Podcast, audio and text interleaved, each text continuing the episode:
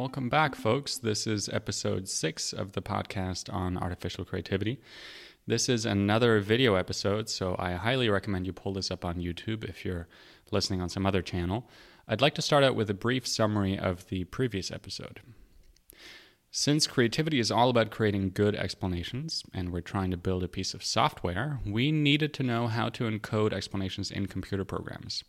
So we looked at an example of a hard to vary explanation of multiplication and implemented it as a function in Clojure, only to realize that the function implementation we ended up with was a hard to vary explanation of how multiplication works. And it turns out that the laws of epistemology also apply to function implementations.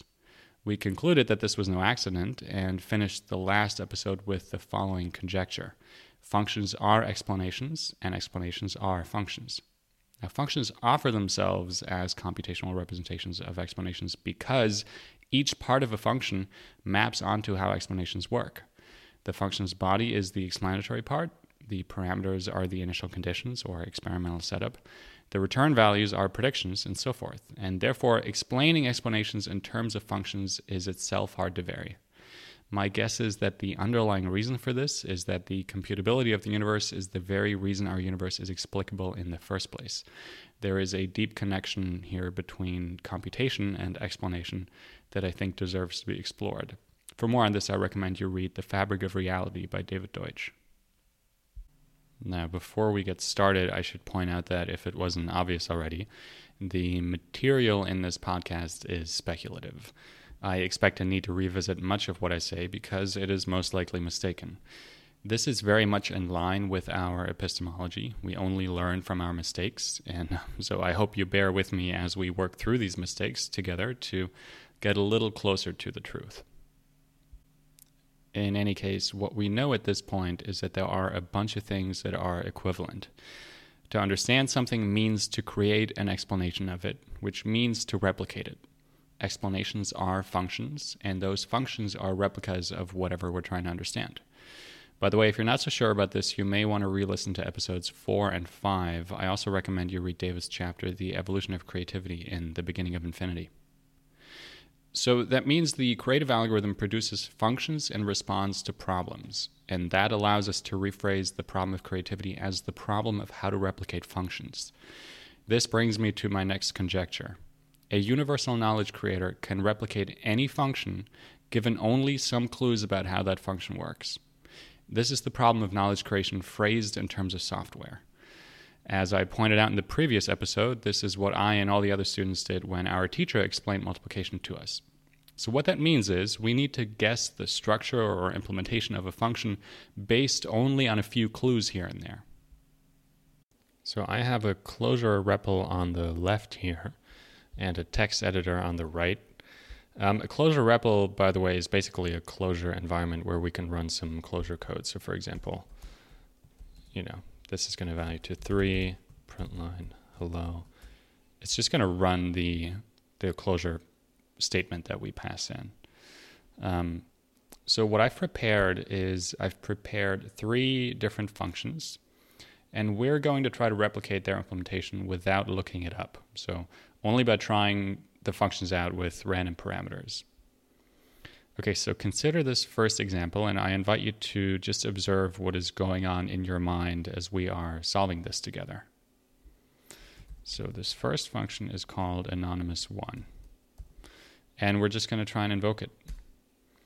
And the first thing it does is it's complaining that we're not passing it enough arguments. Now, in the real world, we might not get such a hint, but just bear with me here.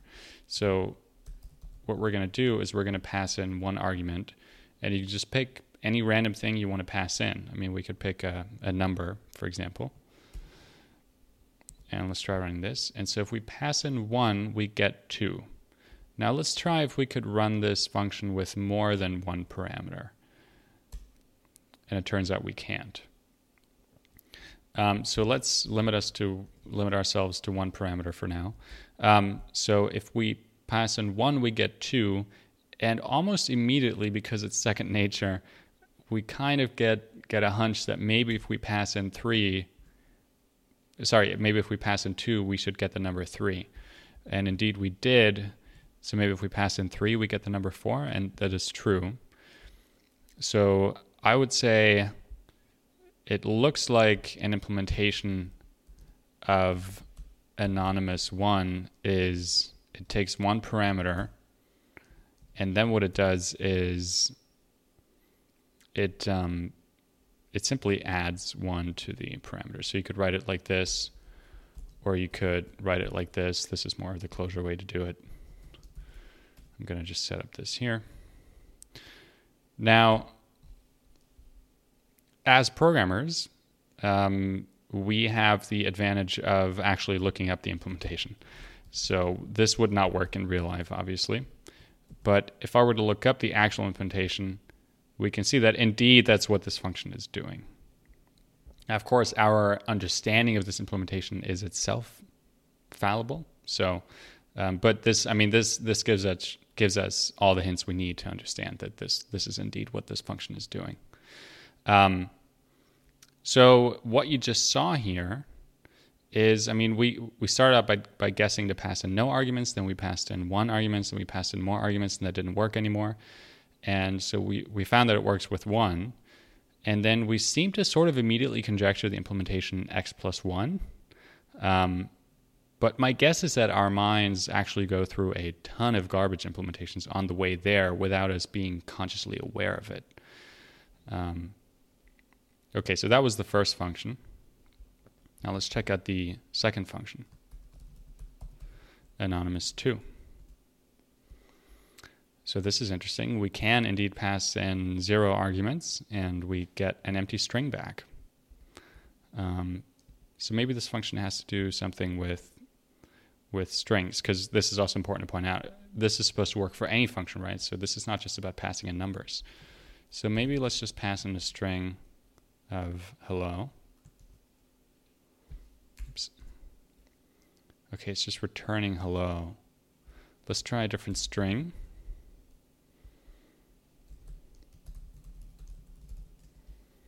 It's just giving back the same thing. Um, so it almost looks like the function just returns the given argument, right? So let's let's write that down for now. Def and anonymous 2, it looks like it takes one argument, although it looks like it also allowed us to pass in zero arguments. So we can write it like that. That way all the arguments become optional and we can pass in any number of them. Um, so it almost seems as though if there are no arguments, we're passing in um, if there are no arguments, we're simply returning an empty string. And otherwise, it looks like we're just returning the first argument or something like that. Now, this is a first conjectured function implementation for this. It, this works for everything we've seen so far, um, but we should try to correct it. Um, so let's try running this with maybe more than one um, parameter. See what it does now. And so now we get a different picture. I mean, it's still sort of returning the things that we passed in, but it's concatenating them. And so now we get a different idea, and this is actually a much more elegant implementation too. So I think what's going on here, of course, I wrote the function, so I know what's going on here, but what this might suggest is going on is it's basically just applying string concatenation to all the arguments. Now, if this is true, we need to make sure that indeed this works for any number of arguments. Now, we could never test this exhaustively, as I said, um, but it looks like it's it's really doing that if this is also true, it should turn numbers, for example, into strings as well. So this should return the string 1, 2, 3. And it does. So I'd say for now, this is a pretty good and hard to vary implementation of this function based on the parameters and return values that we've seen. So let's look up the actual implementation. Anonymous 2. And indeed, that's exactly what happens here. Okay. Now, what we saw here also is um, unless you keep trying this, you may never try to pass in more than one argument because the previous example may be biasing you here, or the recent experience of that previous example here may be biasing you. So you may end up thinking that all this function does is just return whatever you give it. But as we found out through further and further testing, um, it works for two parameters, and then turns out it works for zero parameters, and it also works for any number of parameters. So this is an example where the first implementation that we that we had of the second function sort of lives on as an approximation in its successor, which is this. Um, uh, and that is just like explanations in science. For example, relativity contains Newtonian physics as an approximation, but its structure is entirely different. Excuse me, is entirely different. Okay, let's look at a third example.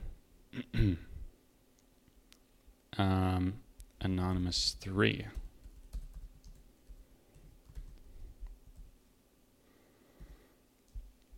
And now we're getting a warning again that we're not passing in enough arguments. So let's try passing in, I don't know, one argument. And this is still too few arguments. So let's try passing in two arguments. And now it's saying, okay, it's the right number of arguments, but it can't turn a string into a number. So this is again more help than we would get in real life, probably. But this does mean that um, we're we're probably going to have to pass in numbers instead of strings. So let's try that instead. Anonymous three. Let's try one and two. This returns two. So maybe it just returns the last argument. That could be a first conjecture. Um, let's try passing in one and three. And indeed, it, it seems to just return the last argument. But let's try to also change the first parameter. So now it returns six.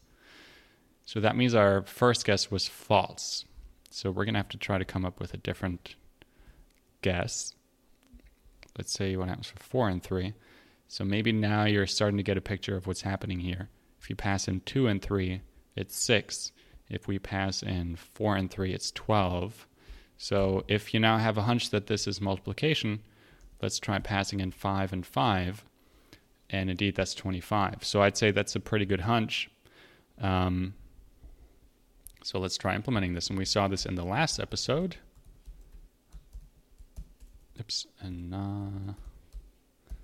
anonymous 3. This is just going to take two arguments and what we implemented in the last episode was something that looked like this repeat A, B times, and then simply add them all up.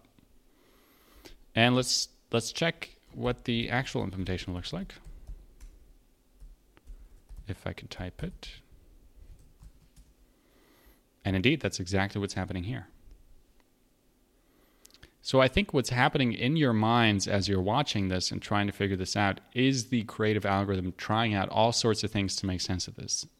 And to make sense of this, it tries to replicate this function. Now, can we be sure that our function implementations are correct? Well, no, for the same reason that we cannot be sure that our explanations are correct. Can we be sure that the target function, like anonymous 3 is a target function, that can we be sure that it will always return the same values for the same parameters? Also, no. Uh, by the way, this is one of the criteria for what is known as a pure function. And my guess is that regularities in nature are indeed pure functions in this sense, or they wouldn't really be irregularities. But uh, in any case, once we have a workable implementation, any further invocation of the target function only serves the purpose not of confirmation but error correction. Now, we could have come up with a bad explanation for any of these. For example, we could have come up with a multiplication table for the last example, but that would have been a bad implementation and it would have had inherently limited reach. So, what we're after is two things. One, do both functions' parameters and return values match? Or, in other words, do we get the same set of return values for the same set of parameters for both functions? Now, we cannot possibly try all of them, but at least the ones we have tried so far should match. And two, have we achieved a good, meaning hard to vary implementation? The second criterion is crucial here because there are always infinitely many bad implementations that will match the target function's parameters and return values. for example, multiplication tables and any variations thereof. But we are after the harder to find good implementations. Therefore, I propose the following challenge write a function f that takes a function g and it can invoke g with arbitrary parameters and read the corresponding return values, just like we did. Now, at no point in that process may f actually read g's implementation. That's forbidden. And f's goal is to implement a copy of g that is a good implementation. Now, I think this model will need some refinement. For example, I don't think this is exactly analogous to how things work in real life. For example, in the case of multiplication in school, we did get clues about the structure of multiplication before we even talked about example calculations. In the sentence 3 times 5, the word times is a clue that looping is involved. That's not to say, however, that we couldn't have learned from examples. So I guess that if the creative algorithm can learn only from examples, it will be even better at learning with clues about the structure as well. Another difference is that we as programmers do have access to each target function's implementation, as we saw earlier, and so and we even came up with it. So communicating with a sort of private function that lives on a server somewhere that we don't have access to would be a better analogy. In any case, I think stating the problem in this way is part of the problem of how to build a universal explainer expressed in software terms, and it allows us to criticize any approaches in those terms. This is why I said in an earlier episode that the problem can be stated solely as an engineering problem so that software engineers without background knowledge in epistemology can work on it, though such knowledge, of course, would certainly help. Now, this all looks reminiscent of an old question that has been explored quite a bit in software engineering the problem of how to write a program that can create another program based only on a few specifications. This has been explored in various fields. Genetic programming is a big one, and I also recently learned about something called program synthesis, and there are other fields. Now, I think these are all very promising and underrated areas of research, but as far as I can tell, they make two mistakes. First, they vary and select existing knowledge, but no new knowledge is being created. And second, they limit themselves to only work for very specific programs in particular target domains. That means they actively avoid universality. For example, in genetic programming, tools have been built that can automatically design a circuit or guess the implementation of a mathematical function, and more even. But these are all separate algorithms that work specifically for target problems and nothing else. The way we phrase the problem here and the way we phrased the problem in the previous episode in terms of universal function replication actively encourages and insists on universality. We do not consider something as a solution unless it can replicate, in principle, any function. So, this function g that's passed in here, this could be any function whatsoever. Now, we may at the beginning um, demand that this be a re- like a pure function, as I said earlier, or a, a function that has some regularity. Um, but in principle, this should work for anything because that's exactly how we as people do it. Um, this also explains why there can't really be several different target um, algorithms or targeted algorithms, rather, even genetic ones, because um, those put together could never make a universal explainer. So even if you're in the field of genetic programming, which I think is the um, promising field here because I think the way F would do this is just as we did. It would try a bunch of random things and uh, make a bunch of random guesses and then eliminate those that didn't work. And it's going to just keep working its way forward that way. So we are in the domain of genetic or evolutionary algorithms here. Um, it's just that it, this has to be a unified algorithm that works for any function because just adding more and more things to a list, as we saw in an earlier episode, that doesn't make that list inexhaustible. And due to universality, there is necessarily only one thing that can write any program, and that's a universal explainer. Now, I hasten to add, however, that I do not propose that solving this particular problem automatically leads to a fully fledged artificial creativity, because as we will see in the next episode, there are big unsolved problems um, with evolutionary algorithms and with the very act of specifying an algorithm that would need to be solved as part of this endeavor. Um, but I think that if you choose to work on it, you will encounter problems whose solutions will likely contribute to building artificial creativity. So, my hope is that this presents an actionable item that we can work on specifically. Again, the goal here is to write a function f. This could be written or evolved if we knew how to properly evolve programs. Write a function f that, given any function g, can replicate G's implementation, create a hard to vary implementation of G without actually reading G's implementation. Only by what we did earlier, only by invoking G and uh, trying random things out.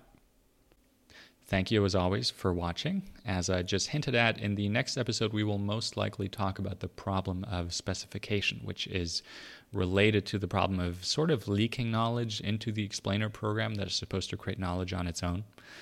And we will explore some problems modern day evolutionary algorithms face, and this part will be largely inspired by Chapter 7 of The Beginning of Infinity called Artificial Creativity. A link to my Twitter profile, as always, is in the description. Tweet at me if you have any comments or questions, or leave a comment on whatever platform you tuned in. I'll see you next time.